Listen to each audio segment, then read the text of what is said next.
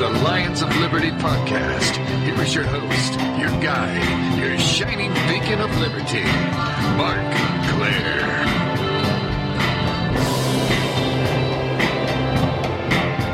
Hey there, Liberty nerds. Welcome back to the Lions of Liberty podcast, the show that is normally your home to great conversations about the ideas of liberty.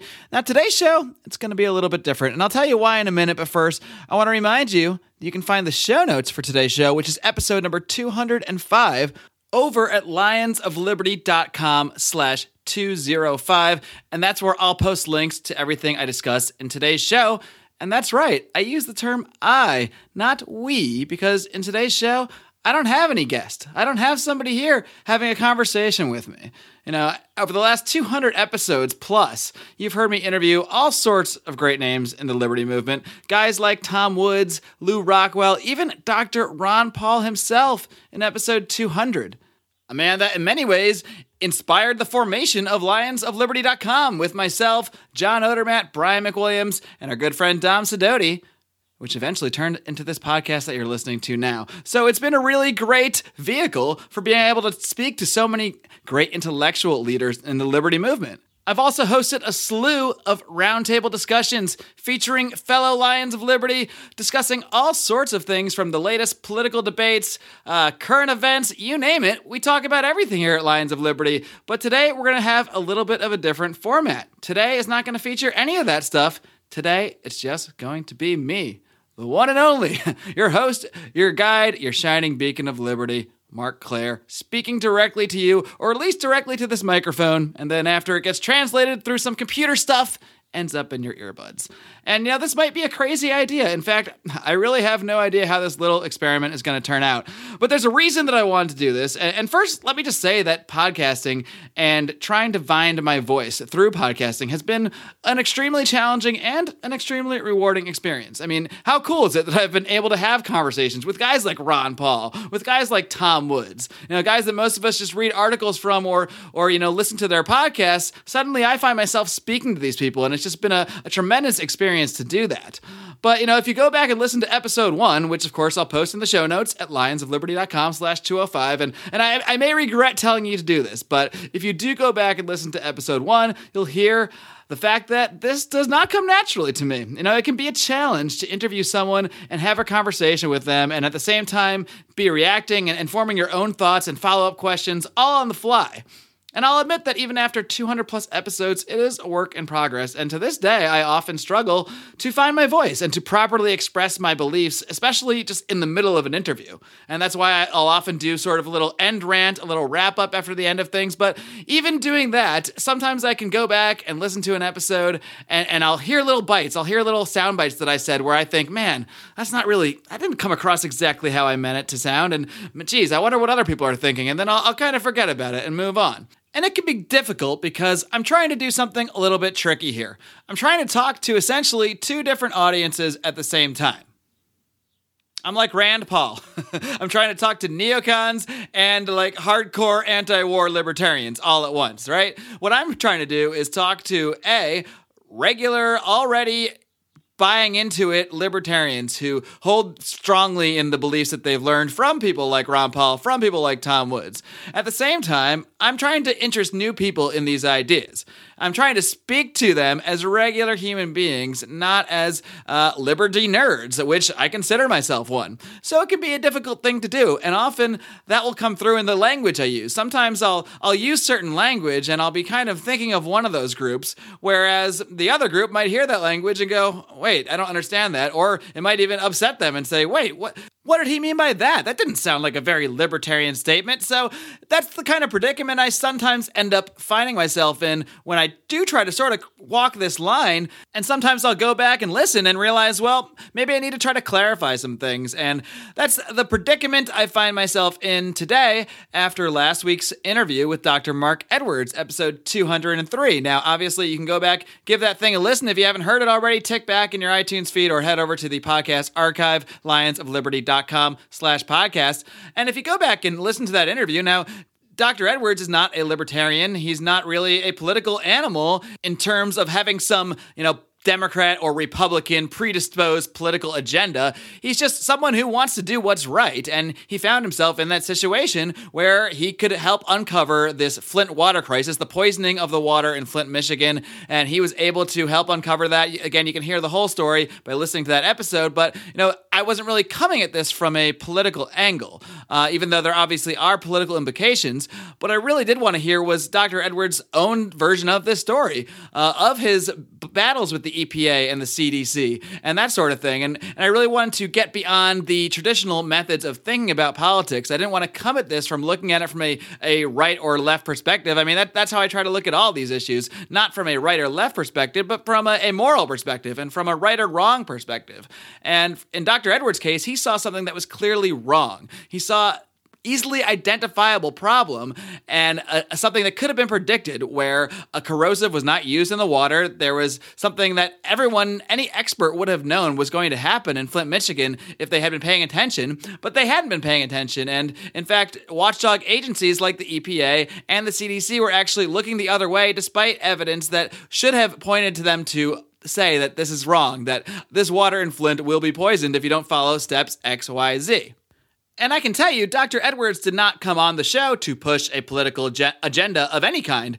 Uh, Dr. Edwards simply wanted to tell his story after I reached out to him and thinking he was an absolutely inspiring person, and, and he really is. Uh, to me, Dr. Marc Edwards is someone who is a hero. He's the kind of person that we need in society, uh, regardless, again, regardless of our thoughts on politics, on government, and that sort of thing. We need good, strong, ethical people in our world. And, and Dr. Edwards, with his course on heroism that he teaches at Virginia Tech, he's somebody that is actually trying to create more heroic individuals uh, like himself. And we need to see a lot more of, of that type of ethic. The, the type of ethic that says, I'm not afraid to stand up and shout, this is wrong, uh, even when it might cost you millions of dollars, like it did Dr. Edwards. It cost him millions of funding and research, and it cost him hundreds of thousands of dollars of personal money. This is not money given to him by a government organization. No, he actually had to put up his own personal time and money to really at no benefit to himself whatsoever to protect people and to point out that a tremendous injustice had occurred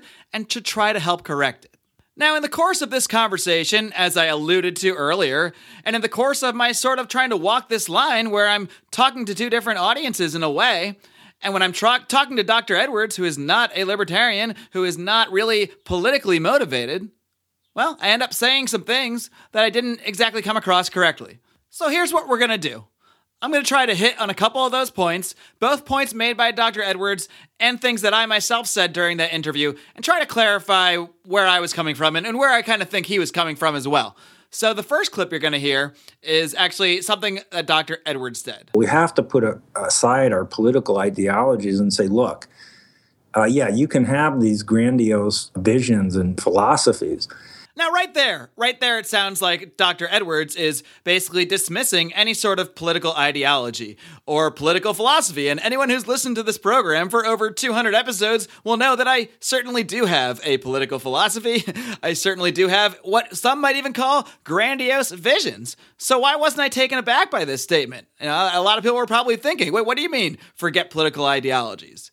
And yet I, I, sort of let it go. Not only did I let it go, but I actually sort of ended up agreeing with him. And uh, we'll, we'll play that before I get into things. It's a great point you make, Dr. Edwards, about putting political philosophies aside because you know, there's a certain type of person who most likely listens to a show like this. There's also a certain type of person who might hate a show like this because of the political slant that we come from here typically. However, I think both sides of those people, not that it's as simple as two different sides, but any side of the political spectrum, I believe if they hear this story and get this story out there will be horrified and shocked and be able to all agree that what's going on in these agencies and, and with the situation in Flint with what we saw in DC, this is clearly unethical. So on things like this, we should all be able to sort of put our, our grandiose visions aside and actually get down to a true philosophy, a philosophy that promotes ethical cultures in whatever our institutions may be. Boom, right there. Okay, many of you listened to that and thought, what the hell is this guy talking about?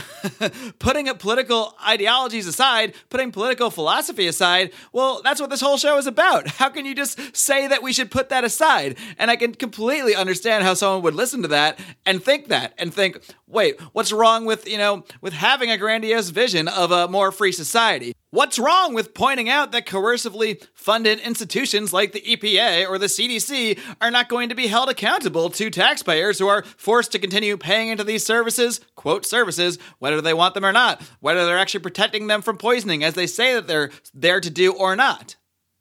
There's nothing wrong with that. In fact, it's what we should be doing. But I want you guys to think back a second to that little tightrope I was talking about that I've been trying to walk between the two different audiences.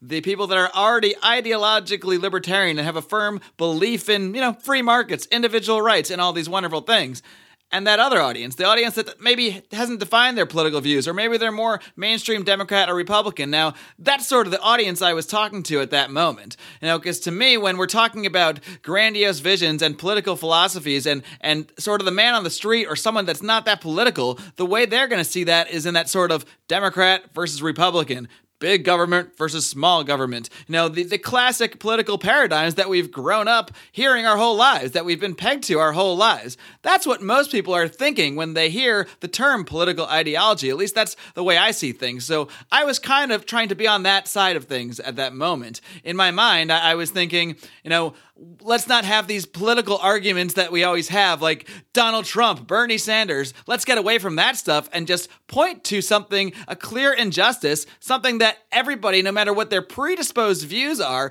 can definitely see that this is wrong. Now, from my point of view, a moment like that is a great time to then incorporate your political ideologies. Once you've informed people, once you've sort of shown people that this is wrong, and everyone can agree that we have this common ethic that yes, it's wrong to lie, it's wrong to allow children to be poisoned uh, through just complete and utter negligence. That's wrong. Now, libertarians might have reasoning for that, and very good reasoning for why the way our government is structured coercively and the way that these agencies are funded and the way they operate is going to inevitably lead to things like that. And I completely understand why we wouldn't want to brush that aside. Uh, however, it just wasn't the scope of what I was trying to do in, in this particular interview.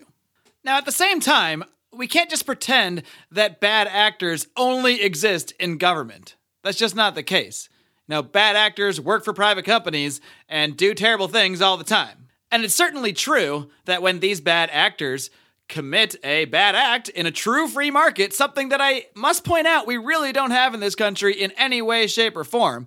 But yes, when bad actors commit these bad acts on a truly free market, there's no way these companies would actually stay in business. You know, if, if an actual free market water company that had competition poisoned a city, you never hear from that company again. Fact. So there's nothing wrong with pointing this out and with having this conversation. There's also nothing wrong with pointing out that coercively funded agencies like the EPA, the CDC, the uh, local water monopolies are not going to be held accountable to the taxpayer. You know, something that Dr. Edwards was pushing as something that we need to find a way to do to hold these people accountable for our tax money and for what they're doing with it. Now, I didn't dig deeper into how we actually do that because, again, it wasn't the scope of that particular interview. And I also didn't want it to come across like I brought him onto the show to lecture him about free markets and libertarian ideology, because it wasn't right why I brought him on the show at all. And honestly, I'm going to try to keep doing shows like this where I bring on guests who aren't necessarily political libertarians and have conversations that aren't necessarily centered solely around libertarian concepts. And that's because I think there are a lot of valuable insights we can gain from people, even when they don't necessarily share our point of view. Now, when it comes to ideology, there are a couple of definitions. If you pull up Merriam Webster Dictionary, you can pull it up right online and type in ideology. And, and the first definition is this the set of ideas and beliefs of a group or political party.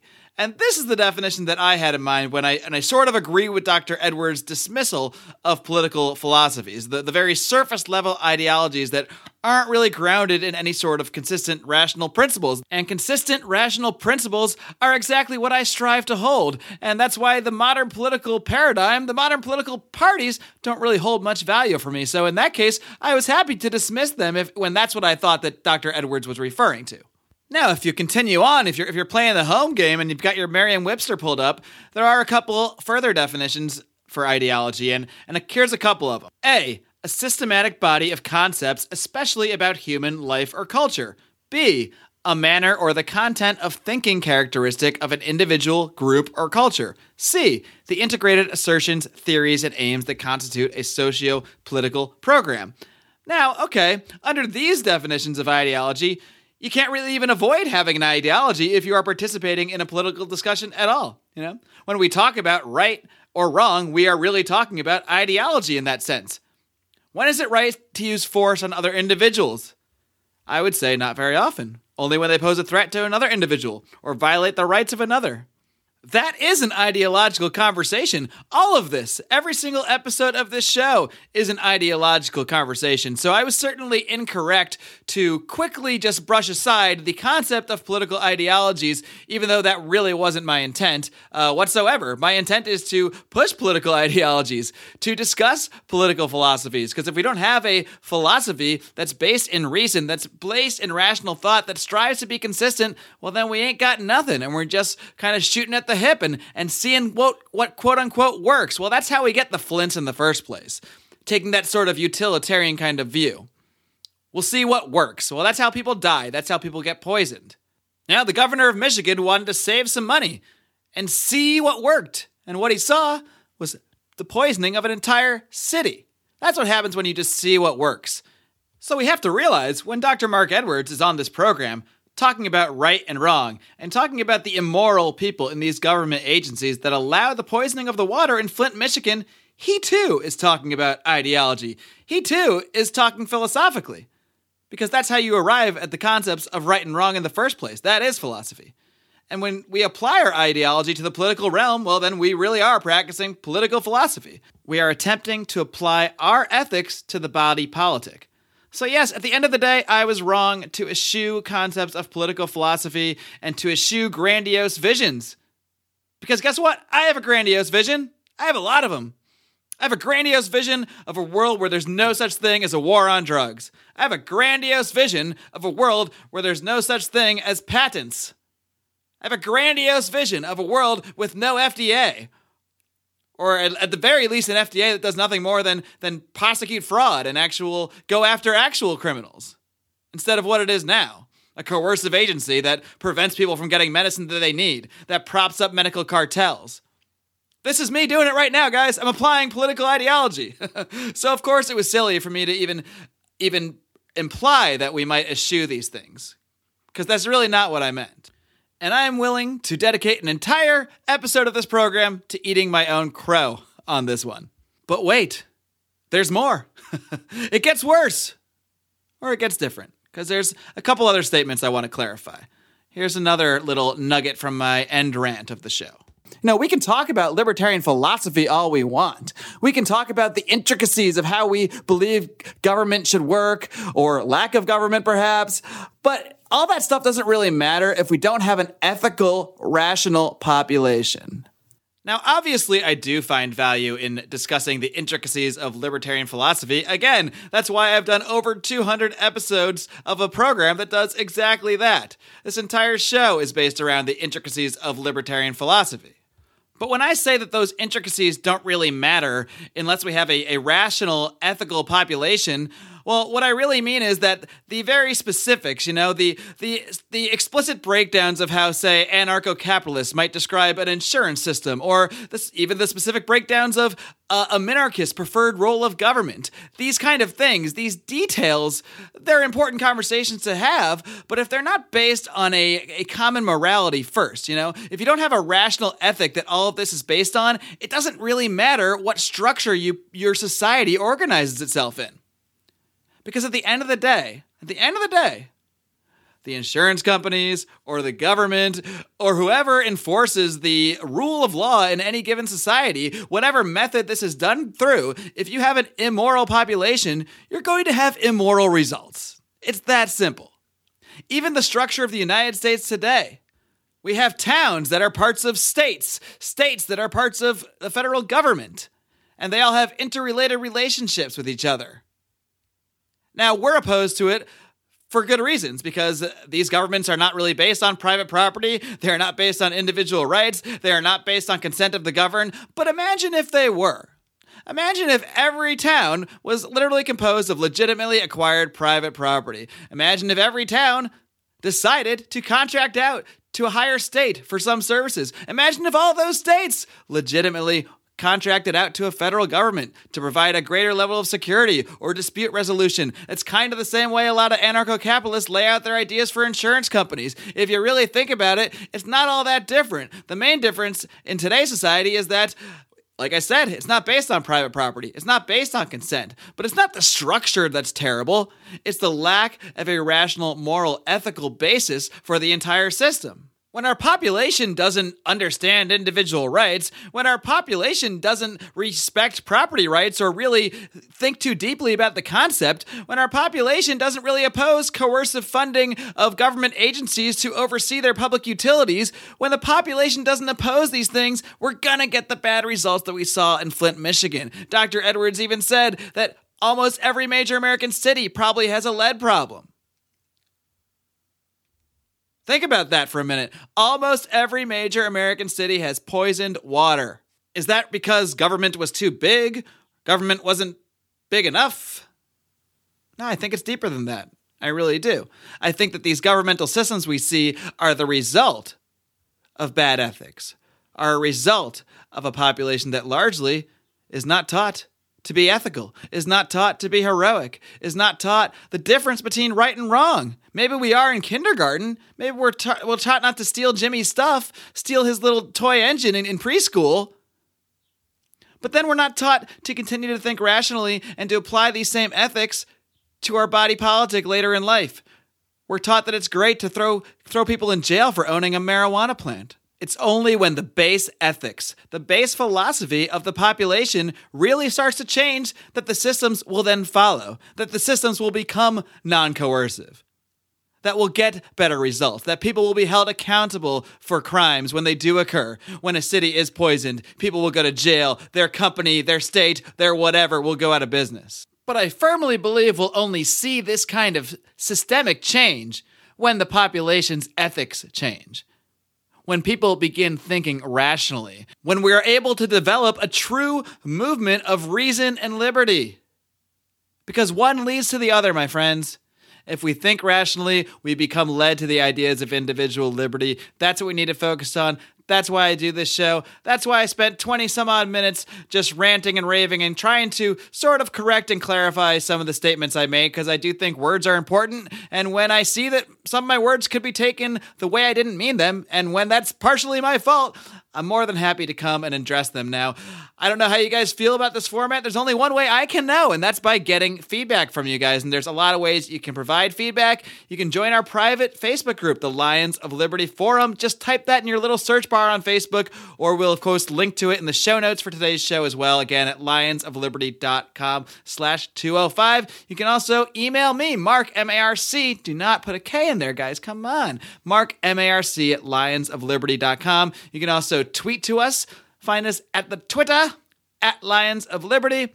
Uh, of course, as well, our main Facebook page, facebook.com slash Lions of Liberty. You can message us there as, as, well. So many ways you can give us feedback and, and let me know. Was I just full of it today? Was I just rambling for no reason? Did I make any valid points? Did I get you thinking about anything differently? Am I completely wrong? Whatever you think, I want to hear about it. I want to make this a conversation, not just a platform where I dictate to you how things are, even though that's kind of what the show was today. Uh, but I do always appreciate your feedback. I appreciate you guys being here and, and being with me on this journey to advance the ideas of liberty, to break this stuff down. And part of that might even be having to come on and eat a little crow and try to take back some of my words sometimes, or, or at least try to straighten them out. So I was hopefully at least somewhat successful in my attempts to do that. If you do enjoy this program, there are so many ways you can easily help us out. Number one being to simply share the show with your friends, with your family. And despite some of my verbal indiscretions, I actually think the interview I did with Dr. Marc Edwards is a really good one to share with your friends and family for that same reason, because it's not hyper political in the sense of coming across as dogmatically Democrat or Republican or, or really having an agenda. It's just a good story about a great man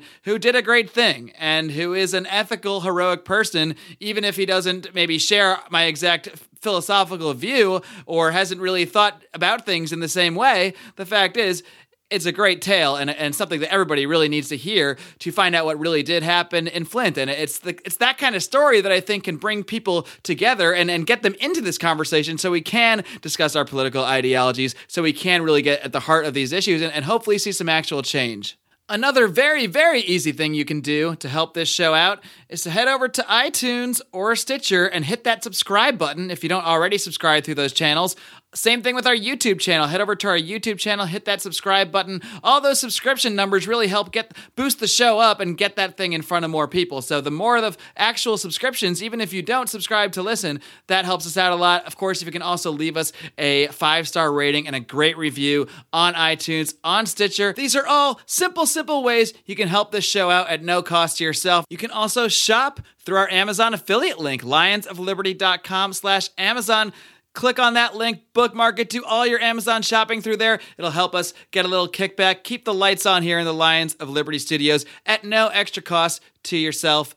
Now, I hope you guys aren't sick of me yet because this coming Friday, I'm going to be John Odermatt's guest on Felony Friday, his weekly look at the broken criminal justice system. We'll be taking a look at a few felony related cases and maybe play a little game called Is It a Crime and Should Anybody Do Time? And we'll get back to our regular format next week with some more great interviews and some more great conversations about the ideas of liberty. Until then, folks, live long and live free.